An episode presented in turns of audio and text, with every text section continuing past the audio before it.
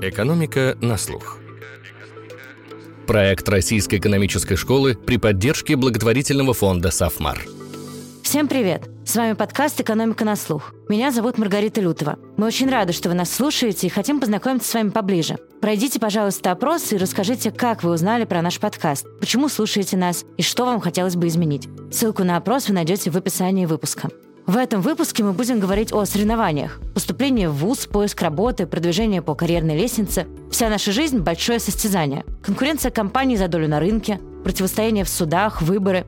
Все борются за места на пьедестале. А мест мало, и, казалось бы, победитель получает все. Но все-таки принцип «главное не победа, а участие» верен не только для Олимпиады.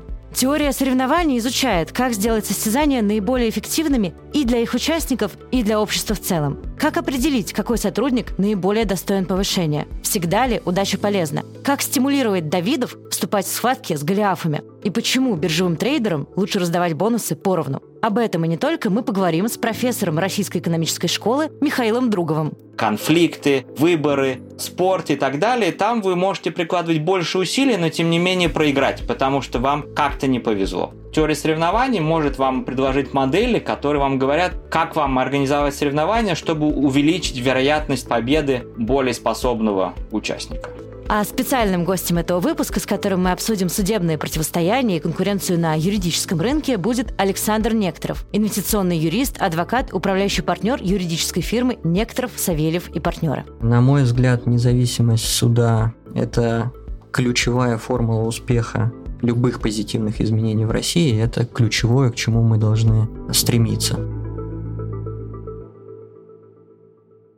Поступление в университет, конкуренция за хорошую вакансию, даже олимпийские соревнования. У всех этих состязаний с точки зрения теории соревнования есть что-то общее. Михаил, расскажите нам, пожалуйста, что именно, как теория соревнований смотрит на такие ситуации? Добрый день. Да, все эти ситуации, много еще каких, описываются, изучаются теорией соревнований. Эта теория изучает ситуации, где участники или игроки, как принято в теории игр, прикладывают некоторые усилия погоне э, за призом или несколькими призами. При этом эти усилия, они, в общем, тратятся независимо от того, выиграл участник приз или не выиграл. Вот вы привели несколько примеров, есть еще и много других примеров, например, компании, которые конкурируют за рынок, производя какие-то исследования и разработки. Это, скажем, в суде сторона обвинения и сторона защиты, это, скажем, на выборах политические партии или кандидаты, которые да, стремятся быть э, выбранными, или даже война или там конфликты изучаются теорией соревнований.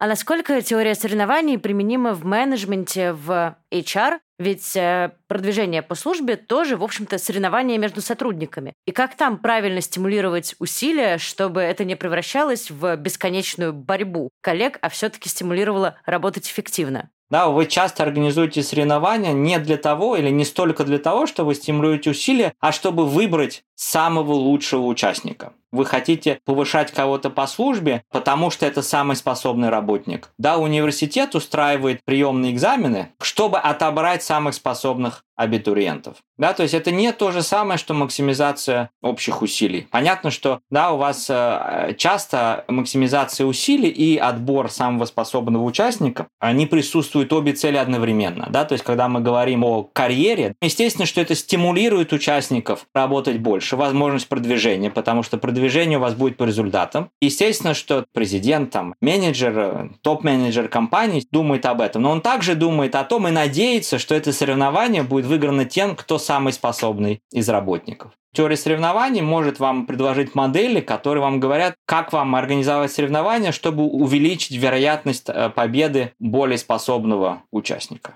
И как же это сделать? Один из способов – это, например, устроить динамическое соревнование. Динамическое соревнование – это соревнование, которое проходит в несколько раундов, так? Да, конечно. То есть, скажем, большинство спортивных соревнований проходит в несколько этапов там или раундов или туров. Представьте, что у вас, скажем, повышение происходит раз в два года, но вы не оцениваете результаты, как бы общие результаты за два года. Вы оцениваете результаты, скажем, за первый год, и в зависимости от этих результатов помогаете или наоборот не помогаете другим работникам. То есть у нас два участника. Первый выиграл в первом году, второй выиграл во втором. И кого вы будете повышать, они как бы равные для вас. Да? Поэтому что вы можете сделать? Это, например, во втором году дать некое преимущество, как-то помочь тому, кто выиграл соревнования в первом году. И тогда что это будет означать? Если вот этот, кто выиграл первый год, с помощью выиграл второй, он лучше. Но если второй, который проиграл первый год, он выиграл соревнование во втором году, несмотря на то, что помогали другому игроку, его противнику, значит, он действительно такой способный, что вот он выиграл, и тогда вам нужно повышать его. Как раз сейчас я работаю над статьей, которая вот ровно такую ситуацию изучает, и как бы вопрос там, а насколько нужно помогать тому, кто выиграл соревнования в первом периоде, в первом году, чтобы вот нам как раз максимизировать вероятность того, что выиграет в итоге наиболее способный игрок. Получается, у организатора соревнования есть дополнительный инструмент, это возможность дать то или иное преимущество какому-то из игроков. Да, ну, э, конечно. Как это делается, это сильно зависит от, естественно, ситуации. Ну, например, э, где-то в фирме, да, естественно, там кто-то, не знаю, менеджер распределяет проект или там задания между работниками, да, там в своем отделе. Соответственно, задания разные. Какие-то там немножко легче, какие-то интереснее, и какие-то больше подходят там и так далее. И это все в итоге ведет к тому, что кому-то становится легче, кому кому-то нет. И это можно делать стратегически, ориентируясь на то, какой как бы информационный эффект это будет оказывать. Вы думаете о том, как вам понять, кто самый способный.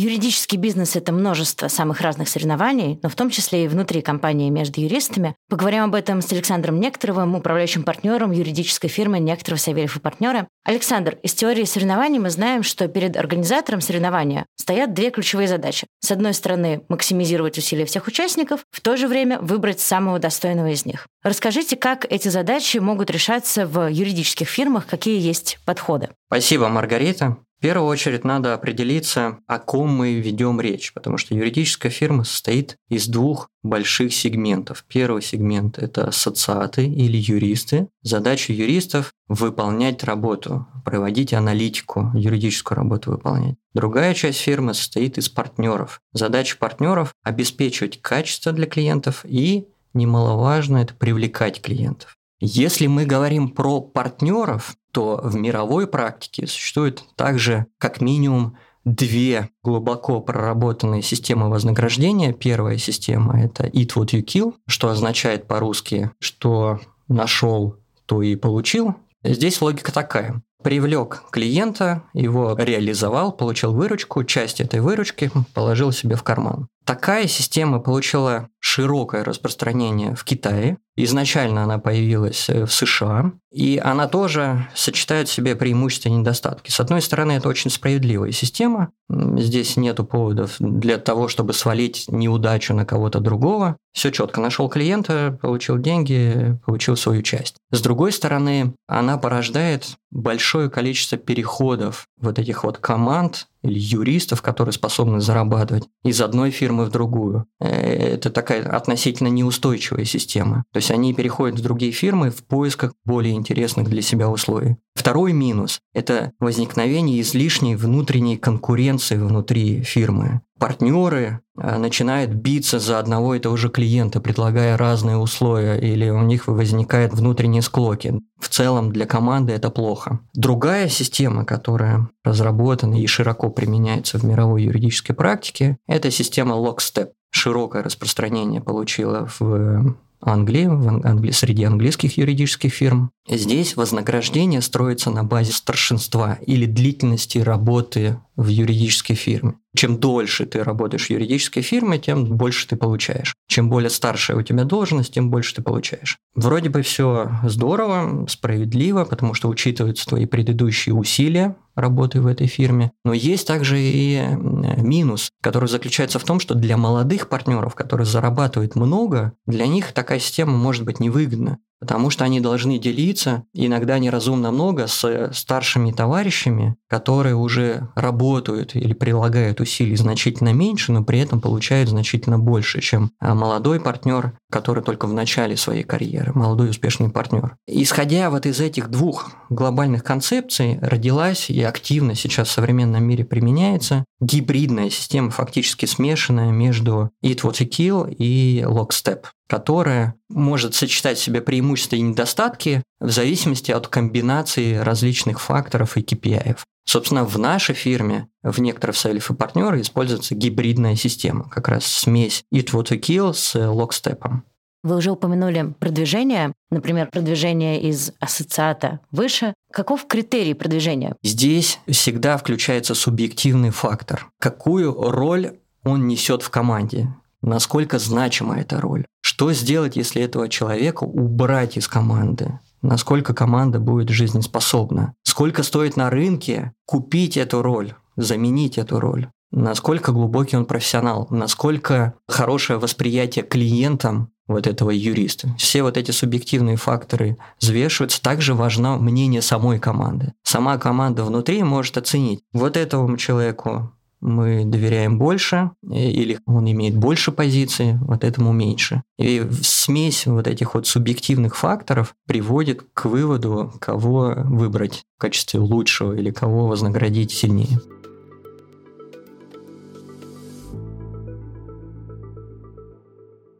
Часто побеждает все-таки не самый способный или сильнейший, а тот, кому больше повезло. Теория соревнований изучает фактор удачи. Это отличный вопрос. Фактор удачи – это, конечно, очень важный фактор. В каком-то смысле даже самый важный. Предположим, что у нас участники примерно одинаковые по силе. Ну, наверное, они приложат примерно одинаковые усилия. Значит, кто выиграет? Выиграют те, кому повезло. Да, то есть они все очень сильно стараются, вкладывают усилия, но в итоге побеждает тот, кому просто везет. Потому что они примерно одинаковые, да, то есть у вас они были одинаковыми, они примерно одинаково работают, и в итоге они остаются одинаковыми. И выигрывает тот, у кого вот есть э, самый большой положительный шок. Да, у вас всегда есть элемент случайности. Все примеры, которые мы упоминали от конкуренции на рынке или за рынок, в суде, конфликты, выборы, спорт и так далее, там вы можете прикладывать больше усилий, но тем не менее проиграть, потому что вам как-то не повезло. Но бывают такие распределения. Вот самое известное из них это Парето распределение. Парето распределение, оно, естественно, встречается очень много где песчинки на пляже, количество жертв в землетрясениях, даже в природе это очень, так сказать, популярное распределение в жизни или в экономике, распределение богатства или доходов населения, распределение размеров городов, размеров фирм. Это все описывается парето распределением или в более общем э, случае степенным законом. И у этого распределения так называемый тяжелый хвост. То есть если вот его зрительно представить, то есть правый вот этот хвост, он относительно тяжелый. Что значит относительно? Ну, по сравнению, скажем, с нормальным распределением населением. Это означает, что вероятность каких-то больших шоков положительных, то, что мы смотрим на правый хвост, она относительно большая. Естественно, все эти вероятности, они очень маленькие, но все равно по сравнению с нормальным, скажем, распределением, эта вероятность довольно большая. И тогда получается, что у такого распределения? Что тот, кому повезет больше всех, ему настолько сильно повезло, что никакие как бы реальные усилия не помогут второму участнику его догнать. А вот разница между вторым и третьим уже меньше, третьим и четвертым еще меньше. И в итоге у вас получается, что вот если я, скажем, предпоследний последний участник, то я работаю чуть больше, у меня довольно большая вероятность, что я изменю свой ранг место, на котором я закончил соревнование. А это значит, что если мне, скажем, за девятый ранг один приз, а за восьмой он больше, то вот у меня появляется сильный стимул, чтобы работать больше и получить восьмое место, а не девятое с Дмитрием Рывкиным из Государственного университета Флориды, это мой постоянный соавтор по статьям по экономике соревнований, мы показываем, что в такой ситуации вы хотите давать призы всем участникам, кроме последнего. И при этом призы одинаковые. Это ровно обратная схеме той, которая как бы нам более привычна. Это не победитель получает все, а это скорее проигравший не получает ничего, а все остальные получают равные призы. То есть вы хотите сделать, чтобы у вас приз рос именно там, где эффект усилия самый больший. А мы можем представить какую-то практическую ситуацию, где бы такие выводы были бы применимы? Для ответа на этот вопрос надо подумать о тех ситуациях в жизни, где у вас есть распределение с тяжелыми хвостами, то есть, например, парето распределение. Одна из этих сфер – это финансовые рынки. То есть на финансовых рынках распределение доходностей финансовых активов часто имеет именно распределение с тяжелыми хвостами. Поэтому если вы хотите, скажем, устраивать какое-то соревнование между трейдерами или там менеджерами хедж-фондов и так далее, то вот в такой ситуации как раз вам нужно ожидать, что первый, он самый лучший будет, ему просто так сильно повезет, что вот тут уже ничего с этим не поделаешь. Его никак не догнать, и, соответственно, давать только один приз, это, в общем, все вы отдаете в руки удачи. Как раз в таких ситуациях вы хотите давать всем более-менее одинаковые призы, ну, естественно, кроме последнего. И тут интересно, что, ну, возможно, один из редких тех моментов, когда вот как бы экономическая теория ведет вас к равенству. Ну, то есть мы можем представить, например, распределение бонусов для трейдеров биржевых. Например, да. Но и это более общий момент, потому что в каком-то смысле можно считать, что, может быть, сейчас, вот когда у нас э, интернет-экономика, возможности получить огромный приз, они в каком-то смысле выросли. То есть представьте, что у вас, скажем, была раньше фирма, она, возможно, изобрела или там улучшила какой-то продукт, она там э, завоевывает рынок в своем городе, там в своем регионе, но все это происходит довольно медленно, пока потребители они узнают, пока они у нее станут покупать, пока она откроет магазин, магазины и так далее. А когда у вас есть интернет, вот это все получается просто на порядке быстрее. И, соответственно, у вас появляются компании, из последних примеров, скажем, TikTok. Компания, которая очень быстро вдруг стала популярной во всем мире. И тут, да, допустим, у вас была бы, я не знаю, конкурент TikTok 2. Да, это не то, что они чуть-чуть хуже работали. Просто ТикТоков почему-то там повезло настолько, потому что подобных приложений много. Но им вот почему-то вот им повезло, и как только вот они как бы выскочили, да, сразу тут как бы они стали очень популярными, там сетевые эффекты, все они их знают, опять же, потому что это очень легко в наше время, и как бы их не догнать. Вот таких ситуаций становится все больше и больше, что тот, кто по каким-то причинам получает, возможно, абсолютно случайно, начальное преимущество, он потом занимает рынок, рынок, и конкурировать с этим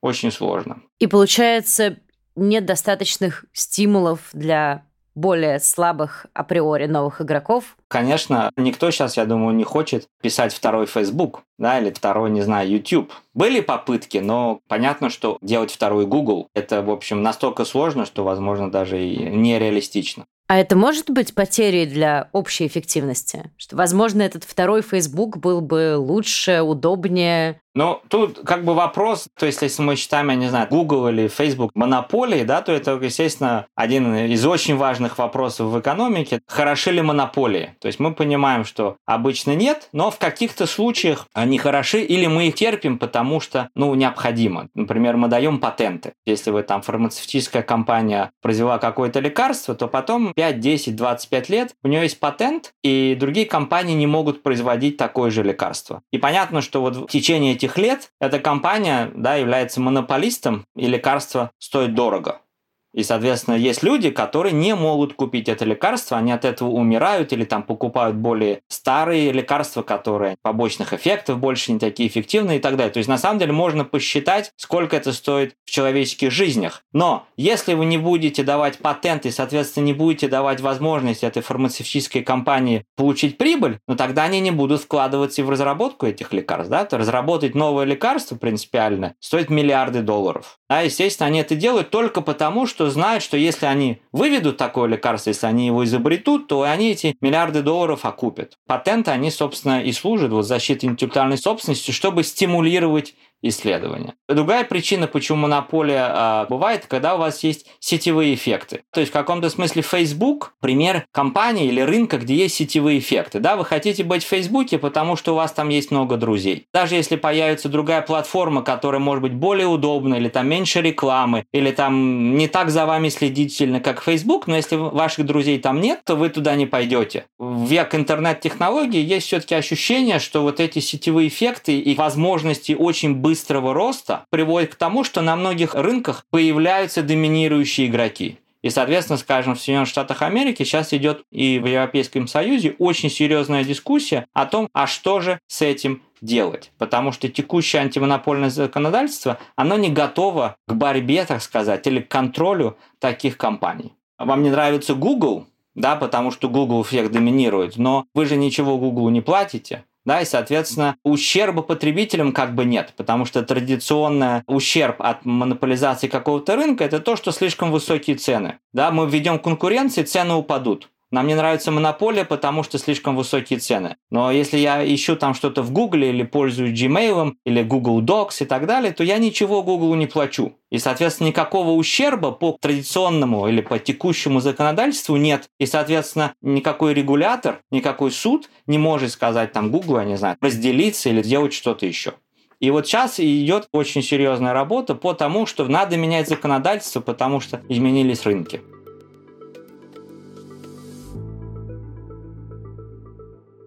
И в экономике, и в повседневной жизни мы тоже очень часто встречаем ситуации, в которых силы соревнующихся не равны. Можно ли задать аутсайдерам такие стимулы, которые побудили бы их бороться активнее? Да и всегда ли нужно? Да, это очень важный вопрос, потому что естественно, что во многих э, соревнованиях участвуют игроки разной силы. Опять-таки надо разделять все-таки две ситуации. Например, первая ситуация, когда у вас участников много. И тогда, естественно, если у вас много участников, они будут разной силы. Но фактически у вас как бы тогда будет конкуренция с какой-то группой внутри вот этой большой группы. Да? То есть, скажем, у нас в университете 100 человек на курсе, я 50-й да, я в серединке. Я не конкурирую с первым по рейтингу, или там с десятым или с двадцатым. Я не конкурирую с восьмидесятым. Я конкурирую, там, условно говоря, с десятью однокурсниками выше меня и ниже меня, да, то есть у нас вот это соревнование получается стратифицировано, что в итоге я конкурирую с людьми вокруг меня, которые примерно как я. В каком-то смысле даже большие соревнования, где игроки разные, можно рассматривать, что там реально конкуренция, соответственно, стимулы к приложению усилий происходят вот в этих как бы подгруппах, которые образуют все эндогенно. Естественно, изначально мы не знаем, кто там будет номер один, а кто там будет номер сто. Когда у вас соревнование маленькое, там, скажем, несколько фирм участвуют в каком-то конкурсе, оно маленькое, и они разные. И что происходит в таких случаях? Теория соревнований уделяет много внимания так называемому эффекту разочарования, или, не знаю, как лучше сказать, discouragement эффект по-русски. Да? То есть считается так, что вот это, скажем, у вас два игрока, слабый и сильный. И слабый игрок думает, ну, я вряд ли выиграю, тогда мне, в общем, и не стоит прикладывать большие усилия. А раз он прикладывает небольшие усилия, то, соответственно, и сильный игрок тоже тоже думает, что ну зачем я стараться, я так выиграю, и тоже прикладывать небольшие усилия. И с точки зрения уча- организатора конкурса, который, естественно, заинтересован, чтобы усилия были выше, ну, в стандартной ситуации, это как бы не очень хорошая ситуация. Но на самом деле это не всегда так.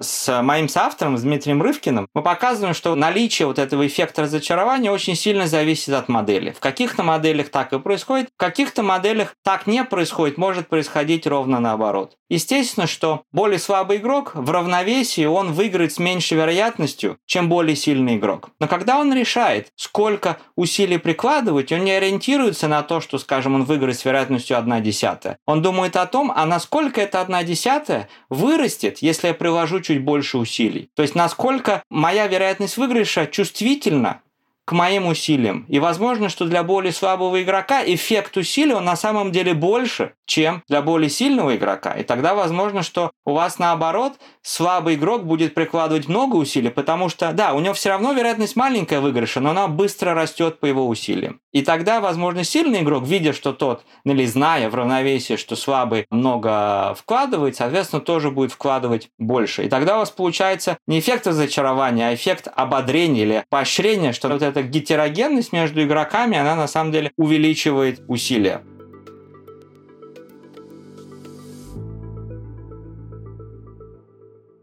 Эффект разочарования может сказываться и на судебных противостояниях. О том, как с этим бороться, Александр Некторов, управляющий партнер Некторов, Савельев и партнера. Еще одно соревнование, возможно, центральное для юридического бизнеса, это противостояние ответчика и истца в суде. Что касается российской судебной системы, которой масса нареканий, как юристам, что называется, не опускать руки, например, в противостоянии с государством? Первое, на мой взгляд, независимость суда – это ключевая формула успеха любых позитивных изменений в России – это ключевое, к чему мы должны стремиться. Что делать, когда суд предвзятый? Мне, как российскому юристу, прилагать максимум возможных усилий, предусмотренных законом, чтобы перед своим доверителем или клиентом мне было не стыдно, даже если мы проиграли. Мы сделали максимум. И профессиональные юристы обычно работают с такой же концепцией – прилагать максимум усилий. Российский юридический рынок – пример, который показывает, как могут вырасти качественные игроки, которые составляют конкуренцию иностранным грандам. Далеко не везде это удавалось. Как вы считаете, в вашем случае что помогло?